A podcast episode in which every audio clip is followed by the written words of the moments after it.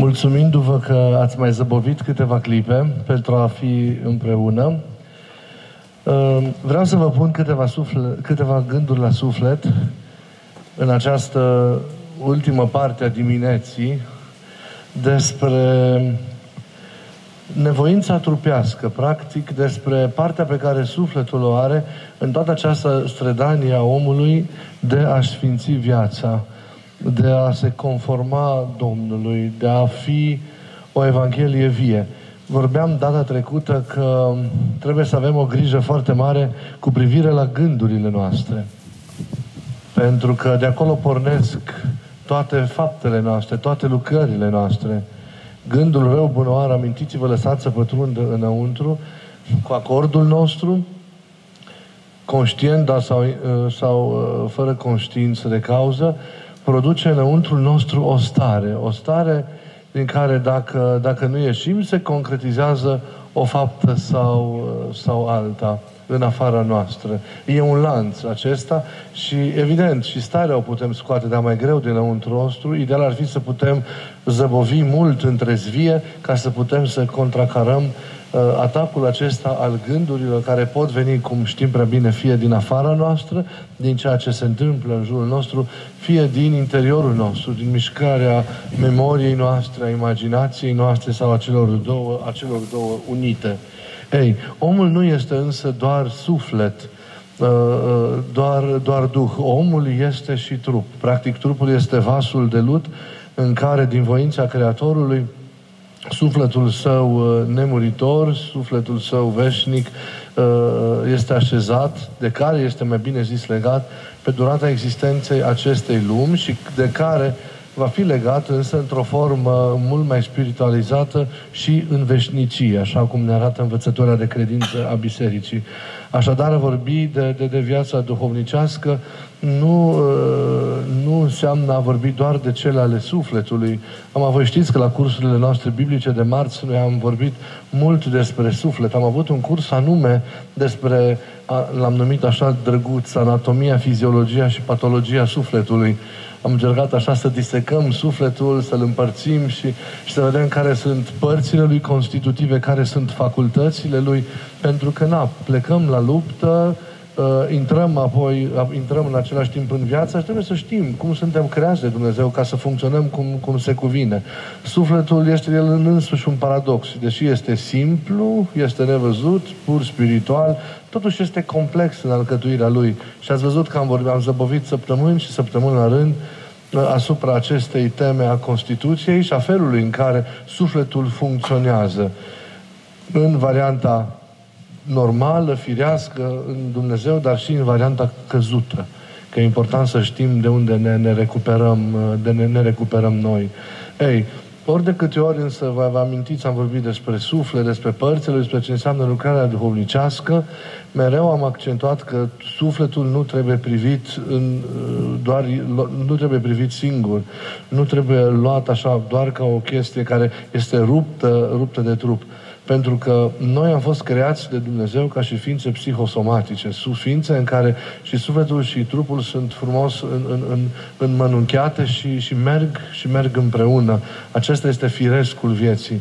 Grijii pe care trebuie normal ca și creștini să o avem uh, pentru suflet, uh, îi urmează și grija pe care trebuie să o avem față de trup. Din păcate, în lumea în care trăim, prevalează grija față de trup și nu este neapărat întotdeauna grija aia bună, e grija aia de, de, de, de, de, de, a, de a zăbovi pe lângă el, pentru ca el să ajute sufletul în mișcarea lui. Ce este de multe ori grija aia care îndeamnă la patimă și știți voi la, la, la, ce, la ce mă refer, pentru că suntem mult provocați în toate direcțiile acestea. Ei, Uh, totuși, trupul nu trebuie nici abandonat, nici urgisit, nici pedepsit. Vom vedea, el nu este o închisare a, a sufletului.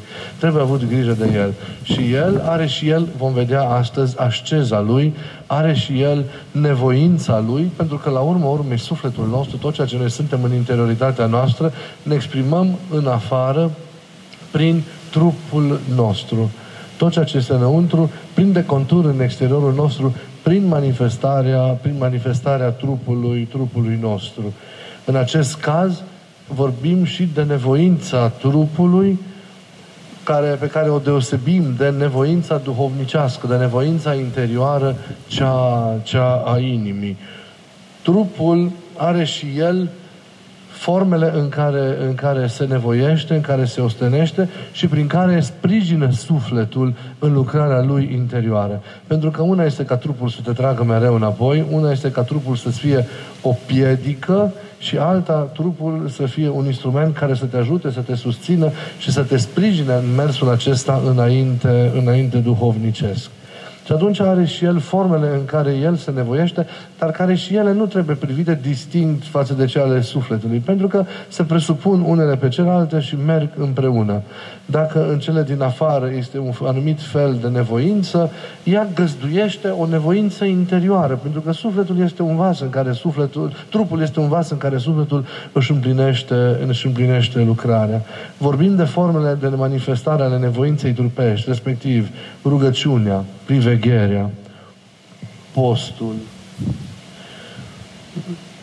metanile, când e cazul lucrările osteni, ostenitoare, îngenunchierile și, în general, orice nevoință pe care omul o ia asupra sa de bunăvoie, acesta este un aspect, sau pe care o primește atunci când îi se întâmplă fără să fi, o fi căutat. Și anumele bolile, durerile, suferințele, necazurile. Și acestea trebuie înțelese ca pe, și luate ca pe forme de nevoință. De nevoință. Ele constă în, în slăbirea trupului cu rostul de a-l supune sufletului, de a supune Duhului, de a-l curăți, omorând patimile care sunt legate de el. De aceea, și foarte important să reținem acest lucru, asceza trupească este pusă mereu în slujba ascezei lăuntrice. De, de aceea, ostenelile trupului sunt privite ca leacuri, ca elemente de, de ajutor în nevoința sufletului. La fel și necazurile fără de voie, care îi dau omului din afară, care vin omului din afară și pe care el trebuie să le primească cu smerenie și cu încredințare de plină în rânduiala lui, lui, lui Dumnezeu. Nu este ușoară tot timpul osteneala aceasta trupească, pentru că, în general, înclinat fiind spre cădere, trupul nostru are și tendința aceasta spre lenevire, spre a nu a face nimic, spre a face doar ceea ce îi place. Și atunci el devine, din nefericire, o piedică pentru suflet, pentru lucrarea lui tainică și lăuntrică. Să ne gândim la câteva forme prin care noi ne manifestăm voința aceasta, să zicem, în afară, în spațiul acesta pe care, în cadrul acesta pe care îl creează trupul. În primul rând ne gândim, de exemplu, la rugăciune, nu? Rugăciunea pe care o facem îngenunchind, o facem stând în picioare, o facem în, în fel de fel de poziții ale trupului care favorizează rugăciunea, dar care să ne și ajută să nu adormim, să nu pierdem rânduiala rugăciunii și atenția interioară la lucrarea, la lucrarea ei. Uh, ați văzut, primele piedici care apar sunt ținute de trup, sunt legate de trup lenea, indispoziția pentru rugăciune. Asta zic până în stadiul în care tu nu te-ai deprins deja cu o rânduială a rugăciunii. Dar ți-e greu, ești obosit oboseala, oboseala fizică, te epuizezi în toate alergările de peste zi și atunci ți-e greu să te aduni la canon, să te aduni la rugăciune. Fie că îl faci noaptea, fie că îl faci, cum eu recomand mereu, dimineața, rupând din timpul acesta somnului, apropo de nevoință și de ostenială, ei, uh, întâmpin un prim element al oboselii. Trupul prevalează, trupul își, își revendică dreptul său la somn. Ei, dar somnolența trupului înseamnă și adormirea spiritului nu ne ajută cu nimic faptul că, că trupul, trupul uh, biruiește în această competiție cu, cu sufletul nostru. Evident, trebuie să găsim mereu un echilibru, pentru că și neodihna trupului și epuizarea lui duce la ineficiența rugăciunii. Vedeți, mereu principiul acesta al discernământului e atât de important în viața domnicească. E importantă și odihna. Părinții tot timpul vorbesc despre odihna măsurată. După cum capitală este, este rugăciunea. Susținem rugăciunea odihnindu-ne și trupul într-o anumită intervale de timp pentru ca el să fie eficient la rugăciune. Amintiți-vă că atunci când, când voi veneați la priveghere, nopțile, eu mereu vă spuneam să, să, să vă odihniți după masă, să vă lăsați un timp de odihnă ca să fiți eficienți în rugăciune. Altfel, nu veți face decât să vă luptați cu somnul. E bun și asta, decât să stai și să nu vii, să nu faci nimic, dar nu ajungi la înălțimea aia la care ar trebui să ajungă rugăciunea, la, la, la așezare în taina lui Dumnezeu, la simțirea prezenței lui Dumnezeu, la îndulcirea de iubirea lui Dumnezeu la, la, la desfătarea într Dumnezeu, pentru că tu mereu vei fi într-un tandem din acesta uh, de luptă cu, cu trupul, cu neputința lui, cu oboseala, cu somnul. Da. Apoi sunt indispozițiile care vin de la trup. El mereu va fi atras de altceva de altceva ce, ce oferă o plăcere imediată, ce oferă, oferă un confort care este mult mai la îndemână. Ei, plăcerile acestea spirituale, duhovnicești, sunt, deși profunde, sunt mult mai subtile. Și atunci ele nu ne sunt la îndemână.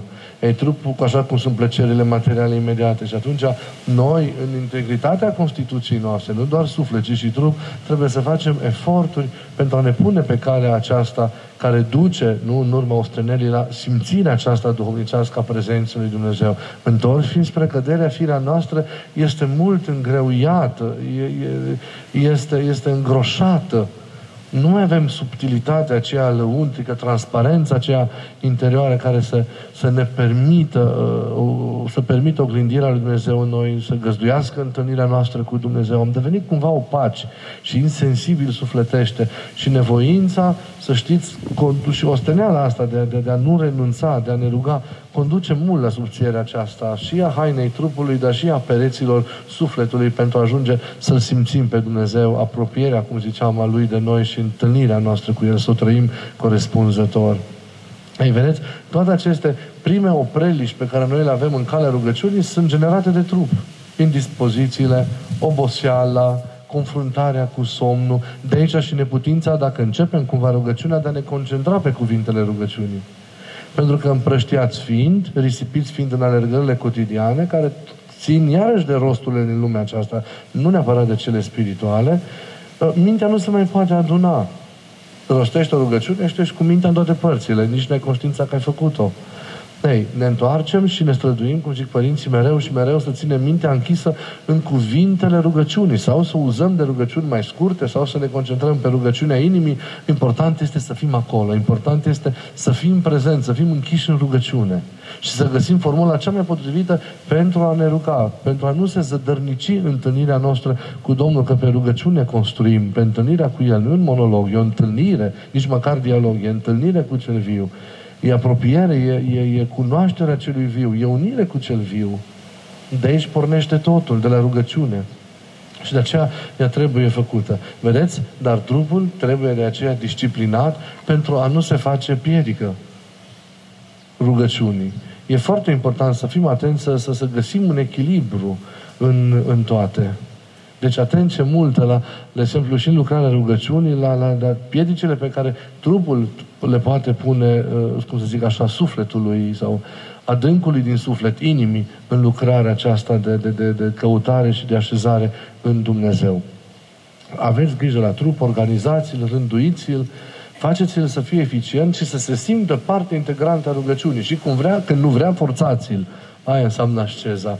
Nu fiți îngăduitori cu trupul. Știți ce ne zicea un părinte la un moment dat că până n-am descoperit că cel mai mare dușman al meu sunt eu, n-am reușit să pun început bun în viața mea duhovnicească. Ei, trebuie să fim un pic mai aspri cu noi. Noi, vedeți, din nefericire suntem aspri cu ceilalți, dar nu suntem aspri cu noi înșine. Suntem foarte indulgenți. Nu, trebuie să fim uh, în anumite momente neîndurători cu noi.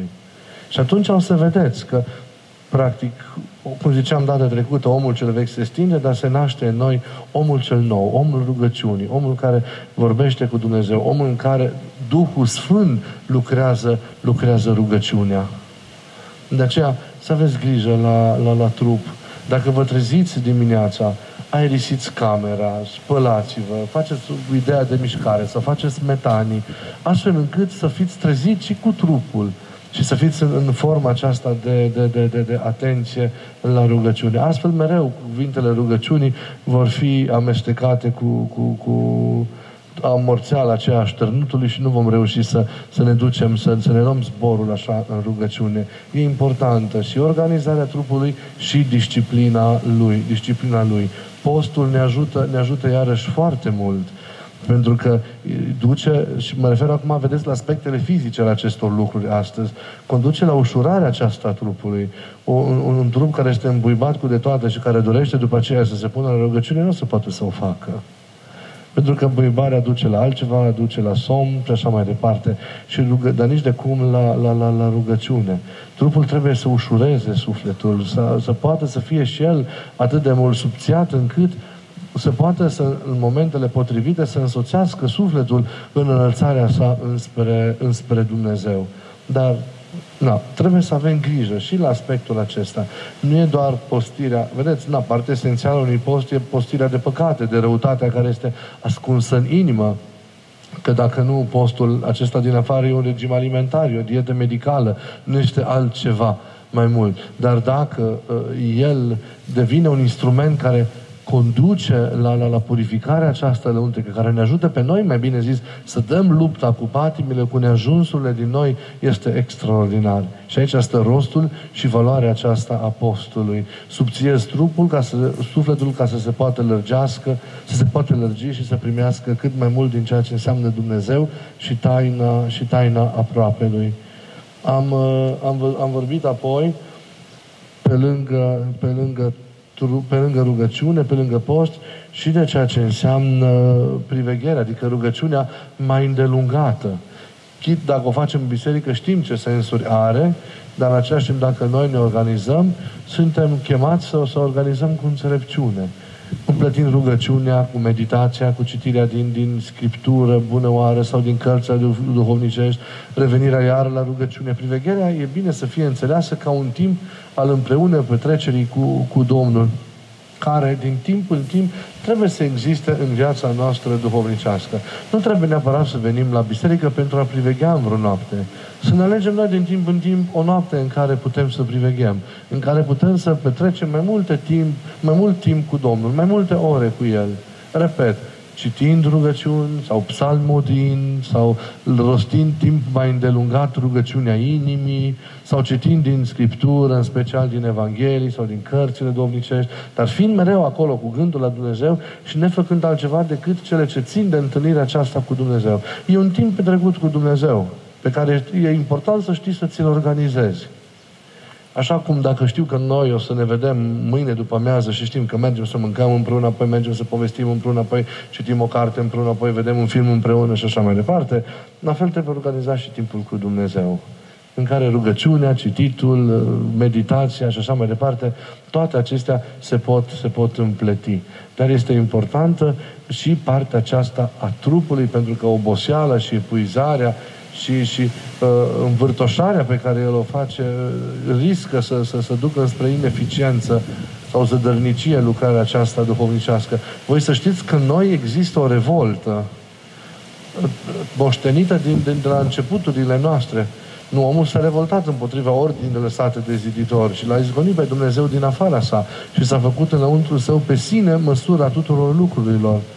Da? Omul este așa într-o revoltă, într-o supărare adâncă așa pe Dumnezeu, pe care trebuie să o corecteze asumând ascultarea față de El într-o iubire și voința sa sfântă. Dar până atunci există această învârtoșare, această contră pe care noi o punem pentru lucrul lui Dumnezeu și care se exprimă de cele mai multe ori prin trup.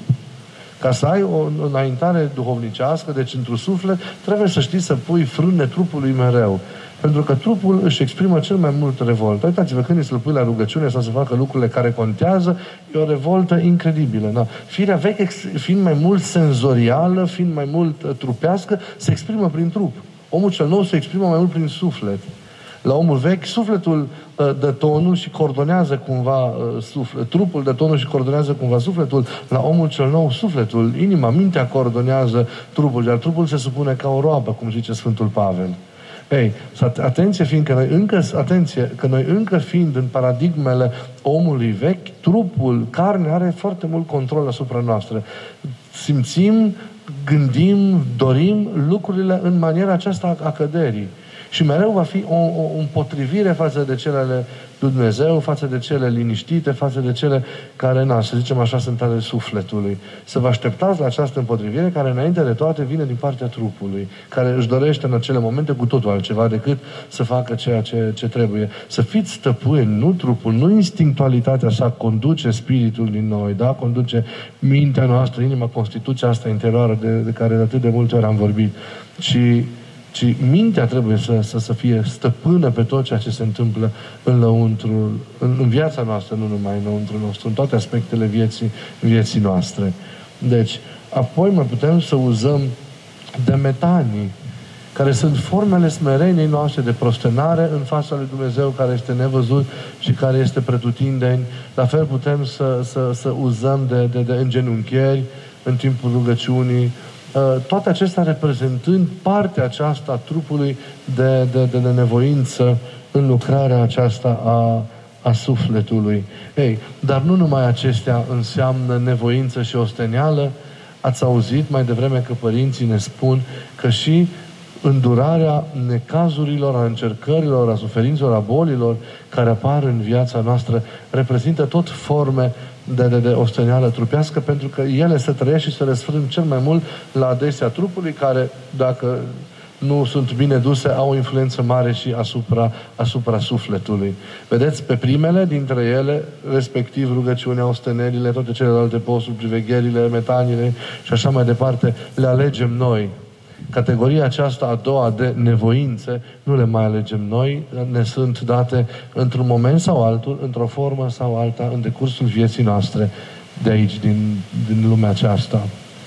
Toți am făcut sau urmează să facem experiența unei dureri, a unei încercări, a unei greutăți, a unei suferințe. Repet, sunt felurite și știți foarte bine aceste suferințe, după cum cu toții vom face în mod sigur, și aceasta este o realitate, o certitudine, experiența propriei noastre morți corporale, care nu este o experiență ușoară. Toate acestea, și bolile, și suferințele, și greutățile, noi știm că au, care vedeți, cel mai mult au, au impact asupra trupului, înainte de a avea asupra sufletului, au apărut în urma căderii. E un rău care a intrat în creație în urma vârtoșărilor Adam, în, lumea separă, în urma separării de Dumnezeu, în urma revoltei, în urma ruperii de viață. Plata păcatului este moartea, iar răul a intrat în toate, în toate formele sale în ordinea creată. Și de aceea vorbim de răul moral, vorbim de răul fizic, nu numai noi, ci și în lume. Uitați-vă câte nu sunt în creație, de răul moral, de răul fizic, vorbim de, de, de răul sufletesc, de răul din relațiile dintre noi și așa mai departe. Sunt atâtea forme în care răul, durerea sau suferința se manifestă în, în, viața, în viața noastră. Ei, de multe ori înțelegem sau nu înțelegem Cert este că nu Dumnezeu vrea durerea și Dumnezeu vrea suferința. Dumnezeu poate să îngăduie durere și suferință, dar nu El este autorul durerii și a suferinței. O înțelegem mai mult sau mai puțin atunci când se întâmplă. Important este să învățăm să le asumăm și să le purtăm împreună cu El. El, nu uitați nicio clipă, cum zicea Sfântul Dionisie Areopagitul, poate să dea sens și și răului, și căderii, și durerii, și morții, și suferinței, și nimicului, și chiar și limitei. El poate să dea un sens. El convertește, El transformă. A făcut din moartea pe care El însuși a asumat-o. El a, a făcut o poartă ea e înainte un zid de care se lovea implacabil orice speranță umană, da? Tot existența sfârșea în acel șeol despre care noi iarăși am mai vorbit. Ei, el a făcut din moarte o poartă către veșnicie, un drum care duce din cele nestatornice, în cele statornice, în cele relative și fragile, și vedeți cum sunt aici, în cele nesfârșite, bune și, și, și veșnice, da? Ei, el primul a trecut pe acest drum prin care trecem și noi. El ne-a arătat că suferința bine asumată poate să fie o cale spre sfințire, spre biruință, dar în același timp, dacă nu știi și cum să o porți, suferința te poate îngenunchea, te poate duce în deznădejde și poți și risc să te pierzi cu totul. Să nu fie. Chiar și când nu înțelegi, noi trebuie să împlinim cuvântul pe care Hristos, în viziunea pe care i-a dat-o lui Siloan Atonitul, uh, cuvântul pe care el l-a spus în acel moment. Țineți mintea în ea și nu deznădăjdui. Oricât de grea să fie în anumite momente durerea, chiar dacă tu nu poți să o înțelegi atunci, ea are un sens, tu nu-l prinzi acum Poate nu te poți racorda tu la Dumnezeu cum trebuie. Dar rabdă fără ca să-ți pierzi nădejdea. Conștient fiindcă El știe. El e cu tine, El te iubește, nu te lasă. Un copil nu înțelege totul, părinții înțeleg. Cei mai mari înțeleg, frații mai mari, Iisus înțelege, Dumnezeu înțelege. El e cu noi și El ne ține. Să avem conștiința că suntem purtați în acele momente. Să avem conștiința că nu suntem singuri. E atât de important acest lucru. În acele clipe, mai abitir în acele clipe, să trăim viața ca pe o încredințare în mâinile Lui. Să conștientizăm providența care înseamnă prezența Lui iubitoare și susținătoare a noastră mai cu seamă în acele momente. Și acel bine pe care noi ne dorim, dar pe care atunci nu-l vedem, Dumnezeu îl va crea pentru a ne răsplăti îndrăznearea și încrederea aceasta. Acel bine se, se, se va produce, se va întâmpla pentru noi.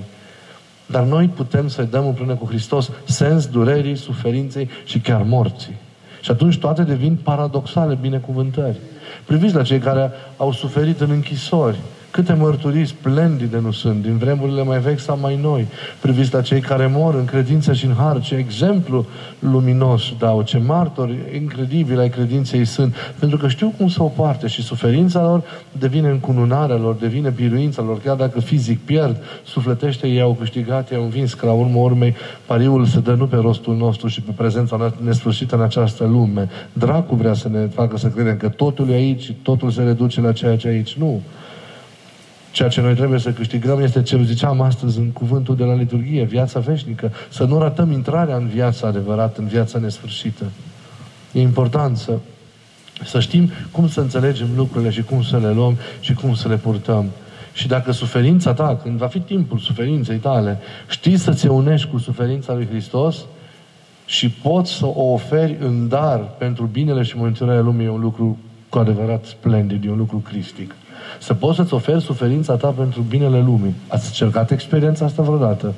Pe lângă faptul că o porți împreună cu El și faci, o faci sursă de un bine personal pentru tine. Să oferi pentru binele lumii. Să fii tu alături de Hristos în stare de jertfă pe crucea propriei tale vieți, că El duce cu tine crucea, îl pătimește cu tine, să fii pe cruce pentru binele și mântuirea lumii. Să fie, Doamne, această cruce a mea, această suferință și această durere a mea pentru mântuirea oamenilor de lângă mine, pentru ajutorul lor, pentru binele în sfârșit și așa mai departe. Să poți să-ți oferi, să ajungi să-ți oferi cu generozitate, incluzându-te în marea jertfă a lui Hristos, este un lucru, un lucru extraordinar. Toate acestea, vedeți, sunt jertfe pe care e important să le asumăm.